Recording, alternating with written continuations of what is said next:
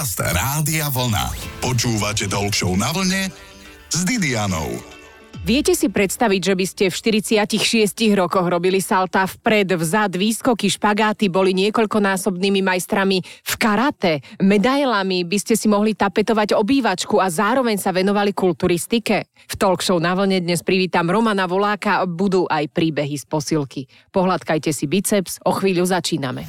Počúvate Talk na vlne s Didianou. Poznáte ho podľa typických výkrikov na nejednom evente. Roman Volák. Roman, prosím ťa, zakričíš, nech ťa spoznajú podľa tých typických pokrikov. Ha, a ešte nejaký? Aj sa! Neviem. Mojím hostom je dnes majster v karate Roman Volák. Roman, začni normálne bez hamby, prosím ťa, rozprávať o svojich tituloch, však máš sa čím chváliť. Uh, ďakujem pekne za pozvanie, ale ty si hovorila, že viete si predstaviť robiť salta Hej, ja si to ešte viem predstaviť, lebo sem tam to robím, ale neviem si predstaviť tapetovať obývačku medailami. No koľko ich máš, počúvaj ma. Veľa, veľa mám medaily, tých naozaj akože skutočných, veľa trofejí. Uh-huh. A hlavne v našom športe sa odozdávajú trofeje trošku gigantické, že nie je to nejaký plechový pohár, ktorý má, ja neviem, 30-40 cm, ale najväčšiu trofej, ktorú mám, má cez 2 metre. Je. Takže jak by som tú stenu v obývačke akože... Mám zase veľký dom, čo je hey, praktické na tie trofeje, áno? Tých trofejí je veľa, ale ten náš šport je vlastne, alebo keď som ho ešte ja robil, tak bol úplne amatérsky, že málo kde sa dostávali za to peniaze. Hej, nie ako v tenise, ale samozrejme, to si nikto nepamätá, že koľko bolo za ten challenge alebo takto. Nikto sa nefotí s kufrikom peňazí ani na e, US Open alebo Australian Open v tenise, ale fotia sa s trofejou. Áno. A vlastne o tú trofej ide. Stále aj Stanley Cup sa bojuje, darmo, že hokejisti majú obrovské príjmy, bojuje sa o trofej. A u nás tie trofeje naozaj boli krásne a tá motivácia bola veľká, že chcem, ja neviem, dvojmetrovú trofej alebo 1,70 m a stále bola iná a proste to bola taká hnacia sila, že nielen medailičku a nejaký diplom, ale naozaj išlo o tú trofej. A to bolo fantastické a to ma hnalo dopredu, že a hlavne u nás v týchto končinách a v Európe sa takéto trofeje nevyhrávali, väčšinou zo zámoria, zo Spojených štátov a tak ďalej som si ich nosil. Čiže máš veľa trofejí, nejaké tie medaile a teraz sa dostaňme k tomu, že prosím ťa, aké sú to všetko tie športy, ktoré si robil v tom karate? To boli nejaké podsúťaže, lebo veľa ľudí ťa ohováralo, že však ale on si vymyslel vlastnú kategóriu kategóriu. Áno.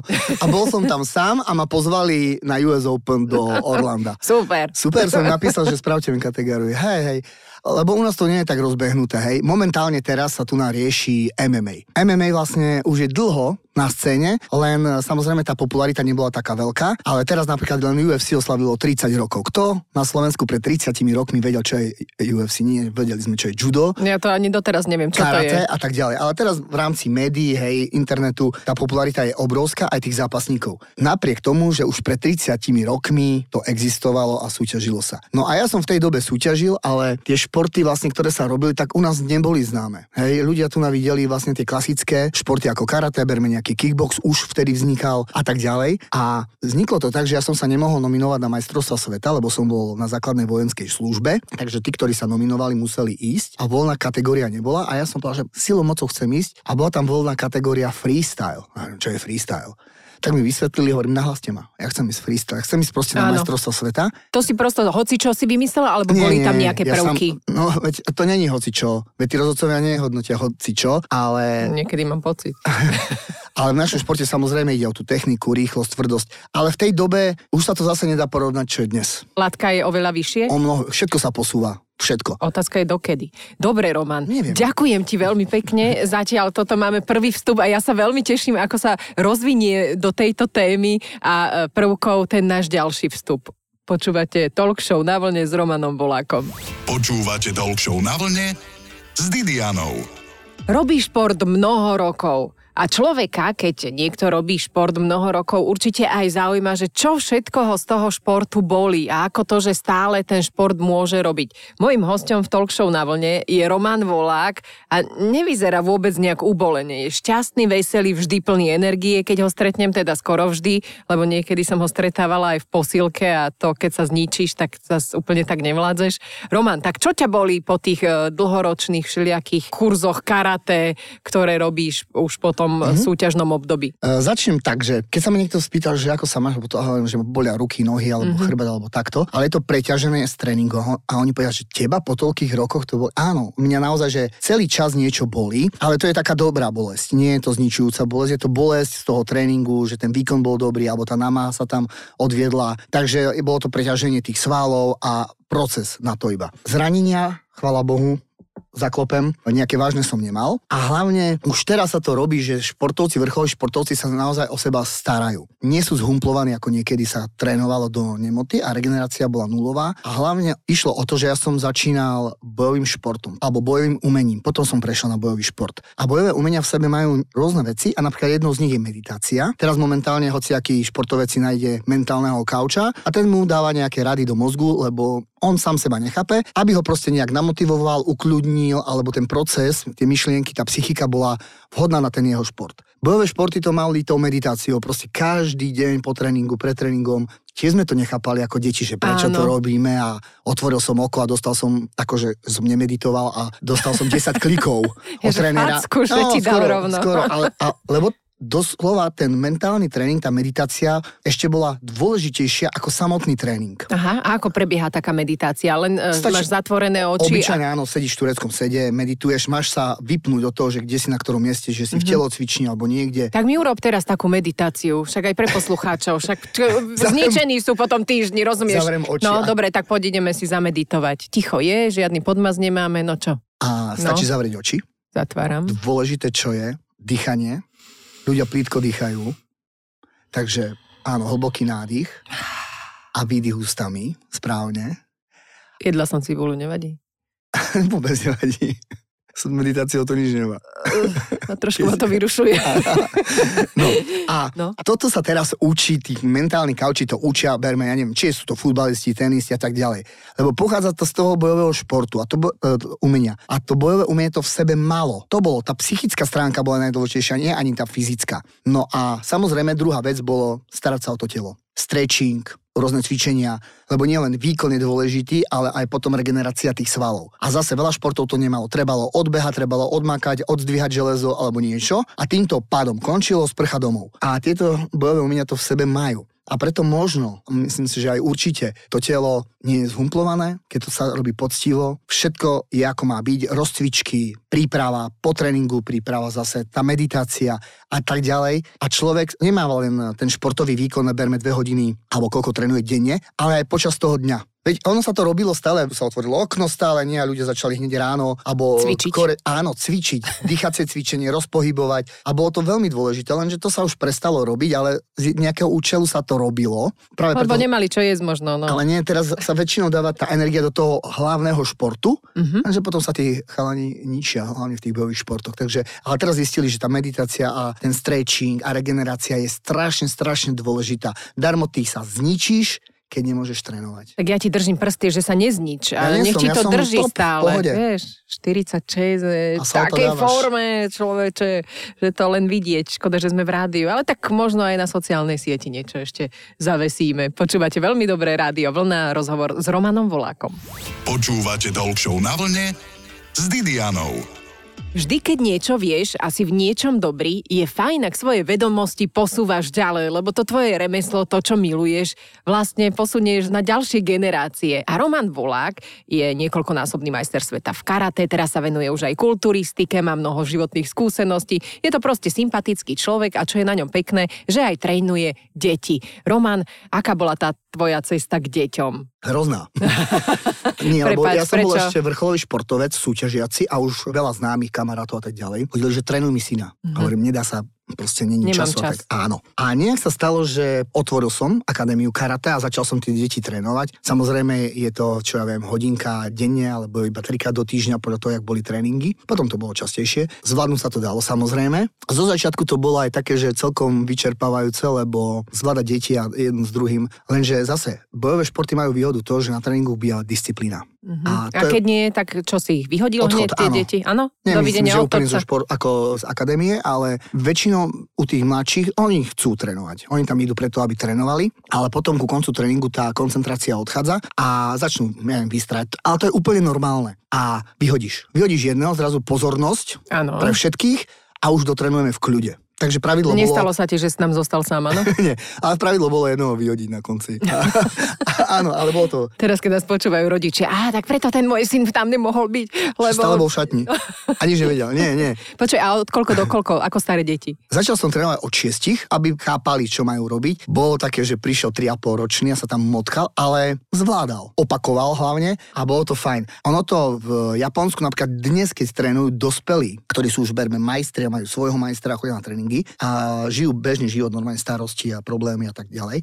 A prídu na tréning a napríklad e, trénujú alebo zápasia, robia e, súboje a ten tréner vidí, že proste niečo tam nefunguje, že není hlavou na tréningu, mm-hmm. že sa nekoncentruje. Áno. Normálne sa ho opýta, či sa niečo deje, on povie nie, a zase vidí, že nie je v tom zápale toho boja napríklad, ale ten tréner nechce, aby sa mu niečo stalo, lebo tá koncentrácia nie je dokonalá, tak normálne ho vyhodí v úvodzovkách. Pošle ho preč, počúvaj, zober sa, choď preč, vyvetraj si hlavu, príď zajtra, aj zajtra je deň a možno ten tréning bude už naozaj 100% pre teba a budeš sa na to skoncentrovať a je to podľa mňa lepšie. Hej? Lebo... A môže sa človek aj ľahšie zraniť? Keď tam nie je ako hlavou? No určite, lebo však e, aj nešťastie, aj náhoda je proste jedno s druhým a on náhodou kopne, ne, nikdy nevieš. Môže sa to stať, keď je koncentrovaný, veď o to ide v bojovom športe nejak trafiť supera. ja. Hej, ale aspoň si vedomý, že si to dostal, tak to si ani nevieš ako. Takže a hlavne je to taká psychológia, že v tom momente sa sústrediť na ten výkon, hej, že vypnúť tú hlavu a niekedy sa to nedá hej, nevieš si rozkázať. Robí sa to aj normálne s dospelými. A vôbec to nie je hamba, že ťa pošle preč. Je to práve, že v pohode. A ja sa ešte vrátim k tým deťom. Čo no. si ich všetko učil? Všetko. Salta vpred, salta vzad, tie špagáty? No časom, lebo jak som ich začal trénovať, tak samozrejme najprv nejaké kultúra pohybu, stretching, nejaké silové prvky, pohybové, skákanie. Samozrejme hneď od začiatku základné techniky bojových umení, ako karate. Ja som to aj mixoval s kickboxom. Nie sú denglavé tie deti keď boli, tak čo, môže zostať pri bojovom mm, športe, aj keď najprv sa javí, že nie je úplne šikovný? Aj z genglavého môže byť dobrý, a z talentu nemusí byť vôbec nič. Ano. To tak je. Ale v bojovom športe opäť je dobre to, že každý môžeme mať vlastný štýl, že nie je to gymnastika úplne predpísané, ako vyskočiť, držať kolena špičky, zarotovať, dopadnúť a dá sa povedať, že každý vyzerá rovnako. Helen má berme iný dres. Ale tu je vlastne, že aj keď vyzerá to, že Genglavo e, kope, tak môže byť v tom dobrý. Práve, že ten jeho štýl bude iný a bude matúci, takže ja by som vôbec neodpisoval nejakých gengláčov. Výborne, rozprávame sa s Romanom Volákom aj o karate a budeme ešte aj napríklad o kulturistike sa baviť. Počúvate Talk na vlne s Didianou. Som rada, že môjim hosťom je dnes aj môj bývalý tréner Roman Volák. Chodili sme spolu do posilky, máme aj nejaké príhody z posilky tuto s Romanom. Roman mi dával tak ťažké tréningy, že mi narastlo všetko. Fakt? No. Inak fakt si akože makač Roman Volák, bývalý karatista, teraz aj kulturista. Čiže ako si sa vlastne pretransformoval z toho ľahšieho športu na taký ten ťažkopadnejší návonok? No, aby som presne, áno, je to kulturistika, ale nerobím tú kulturistiku tých veľkých chlapov, lebo ja to mám problém problém, lebo začal som s tým neskoro. Hej, ve... to je problém, to sa už nedá po 40 No dá sa niečo, však ja som v 43 začal, ale tie svaly sa už ťažšie nalepia, lebo veď nie sme v takom vývine, skôr... Odvine. Áno. Odvine, to je dobré.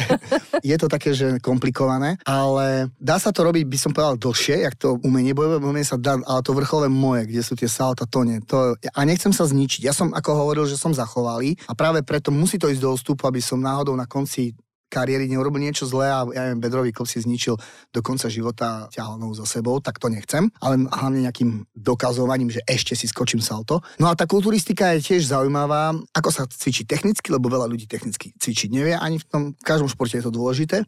Potom samotné stravovanie, lebo ja hovorím, mne ten šport nie je blízky, ale pestujte sa ako kvetinka alebo nejaká zelenina, musíte sa zalievať, hnojiť, dva dní to tam nedáš. Potom a hneď, to pohnojíš, no, a potom to, to tam nedáš. No. Presne o tom to je, že síce tiež tréning trvá hodinu, ale celý deň potrebuješ dodržiavať to stravovanie a tak. Možno tá oddychová fáza, kde to naberanie je dobrá, lebo máš viac jedla, neriešiš to tak. A potom tá dieta niekedy pre niekoho je komplikovaná, lebo si myslíš, že sa nie je, je sa celkom veľa, ale... Ale väčšinou záverečnej... to isté si vravel. Áno, v záverečnej fáze to je trošku ťažšie. Je to to isté, lebo ty sa potrebuješ dostať nie na normálnych nejakých, ja neviem, 8, ale až 5 alebo pod 5% tuku a telo potrebuje vedieť presne, čo zje na raňajky, na večeru, aby to proste žralo to jedlo, aby to nebolo, že jeden deň to, druhý deň to a má chaos. Čiže aký je ten jedálniček toho kulturistu? Úplne Tesne pred súťažou, to je Ako... extrémne? Nie, nie, nie, práve že úplne jednoduchý a prvotné suroviny, ktoré sú dôležité, aby sme nejedli zase len, že samé proteíny, to je blbosť, to je doplnok, žalúdok. Ja dokonca pred súťažou už ani proteíny nejem. Lebo Ako samoz- v prírodzenej forme, alebo Áno. v tej umelej? nápoj, hej? Aha, tak. Ale áno, samozrejme, napríklad ja mám radšej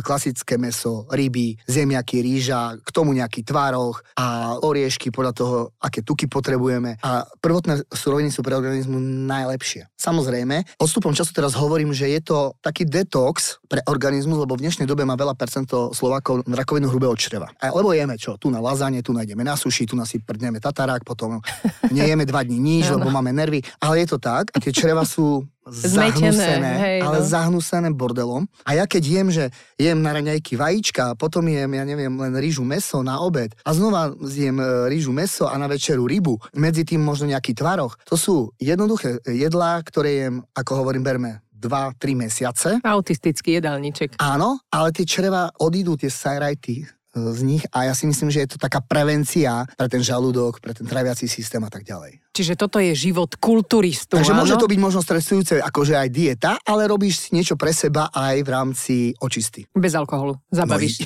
zabavíš sa, áno, pred súťažou. Potom po súťaži vyplácneš iba.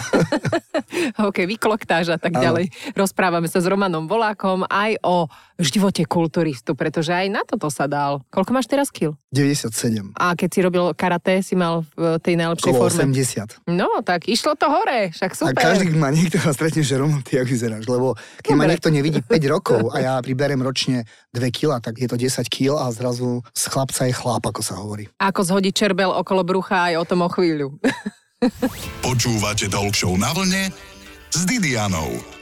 Byť kulturistom je fajn, robiť napríklad aj fitness je super. Rozprávame sa dnes s Romanom Volákom, ktorý sa dal aj na túto dráhu športovca, v podstate už po 40 Romčo, hovorí sa, že kulturisti majú ťažký život, lebo držia diety, áno, musia sa o seba starať, ale potom zrazu odíde súťaž a oni sa začnú prejedať a príde nejaký ten šerbel zrazu okolo brucha. Však, mm-hmm. ako sa hovorí, že jeden tanečník mi povedal, Dida, čo ten šerbel okolo brucha tvoj? Hovorím, ty diplomat. tak čo s ním potom, keď zrazu prestaneš súťažiť? Uh, nemajú to tak tí kulturisti, oni vedia, proste ich životný štýl je, že jemu stačí sa nájsť dve poriadne jedlá je v pohode, ale možno niekedy dávno to bolo, že keď sa trebalo sprasiť, že si mimo súťaže, tak si bol že 130 kilový, ale na súťaži si bol len 80. Takže 50 bol Wow. ten šerbel. Nie je to ako preháňam, ale No, ako... Trošku. Hej, 50 ale- kg hore dole. Ale nie iba preháňam, ale bolo to ako, že momentálne e, oni si držia nejakú tú formu, že aj v mimo forme vyzerajú kvalitne, jak málo ktorý človek, ale pre nich to je tučný. Ja nie, ja som výnimka, ja sa sprasím. Mhm. Mm-hmm. Takže ja mám hneď po súťaži do dvoch dní 11 kg hore. Ešte je to také, že dobre, tvrdé, veľké. A potom sa to tak pomaličky pretvára. Ako tie jedno svaly, áno? Oni sú tam, len ten tuk prichádza, to, je áno. normálne. To Aj je sa normálne. zavodníš asi niečím. Jasné, všetkým. To keď začne zrazu jesť tie punčaky a tie pivka, tak to zrazu narastie, áno? Ja som na sladké, na štrudle, takže mne strava nerobí problém. Ja málo kedy jem eh, napríklad vypražaný rezeň, radšej dám prednosť vypražanému síru, aj to zjem, čo ja viem, raz za mesiac, max za, za dva. Rozmýšľam, čo je horšie. Neviem, mne ten sír je pre mňa lepší iba. A vlastne nie je nič zlé, ťažké. Málo kedy nejaké, ako som hovoril, že tatarak a masné Mhm. mm-hmm. topinky. A to k tomu patrí. Ináč si to neviem predstaviť. Ale ja som na to sladké. Proste vyžierať e, všelijaké čokoládky a zmrzlinky a Á, koláče. jasné. Toto ja do nemoty. A hlavne, ako každý človek normálny, nie cez deň, ale k večeru. A večer. Najradšej v noci o jednej. No a potom je aj okolo brucha, ako spomínal. Šerbel. Nemyslím si, že máš. Ja som ťa trénovala, takže Pocvičila si som veľmi ho. kritická, hej, že, A že však človek, šerbel. keď nie je kritický, zase sa, vieš, A boli sme zlumpuje. na meraní a Didiana mala 17% tuku, ak si pamätám. No tak teraz už má minimálne 23, jak si ma prestal a, trénovať, a, vieš? a stále to je podľa mňa na ženu úplne top. No, ďakujem. A ja som bol práve, že Nemám prstiat. A, nie, vôbec to nie, lebo to je celkový. Ale ja som ostal prekvapený, že máš 17. A ty máš ja som, koľko? Teraz tiež, lebo som tučný. Ale, ale, to je úplne, ale to je úplne niečo iné, hej. Roman, dajme si ešte rozhodne nerozhodný kvíz. Radšej vedieť salto vpred alebo vzad? Vzad. Ženu zaujať radšej tým, že urobíš špagát alebo že jej uvaríš večeru. Asi večeru, určite. A nemyslela som, že upliec špagát, Špagát, ale špagátom asi nie. Vierať radšej Arnold Classic alebo lotériu. No, lotériu nie, jasné. Ale ktorú cenu? Ktorú prvú? No jasné, že nie, druhú. No, deň stráviť radšej valaním na žinienke alebo v posteli. V posteli? Plavky, tangáče, nech vyniknú svaly, alebo trenky, nech vyniknú svaly. Trenky. Ja mám široký pás. Koho by si radšej stretol? Arnolda Schwarzeneggera, aby ti dal, e, ako sa hovorí slovensky na hubu, alebo Žána Klóda Fandama? Obidvoch som stretol. Ale Koho by si chcel ešte raz stretnúť? na Arnolda, žinienke. Arnolda. Arnolda. Na desiatu radšej 20 palaciniek s orieškovým krémom alebo T-bone steaky so zemáčkama. Palcinky. Boskávaš si biceps alebo triceps? Triceps, ako jediný na svete. A, a Chuck Norris ešte. Ktorý to je? Triceps, ten zadný. nie, Chuck Norris. A ešte ma nauč kričať niečo, čo kričíš pri výkone tvojom. Tak verme, skúsme. Ča! Ča! Hej, ale musíš trošku agresívne. Ča! Ča! Nie, Čau. To, čau. Čau sa. Tak ďakujem veľmi pekne. Ešte mám základnú otázku. Obec s rádiom vlna alebo rádio vlna s obedom? Asi naraz. OK, a ešte si ukážeme svaly a ďakujem za rozhovor. Našim hostom bol Roman Volák. Počúvate Show na vlne s Didianou. V nedeľu po 12.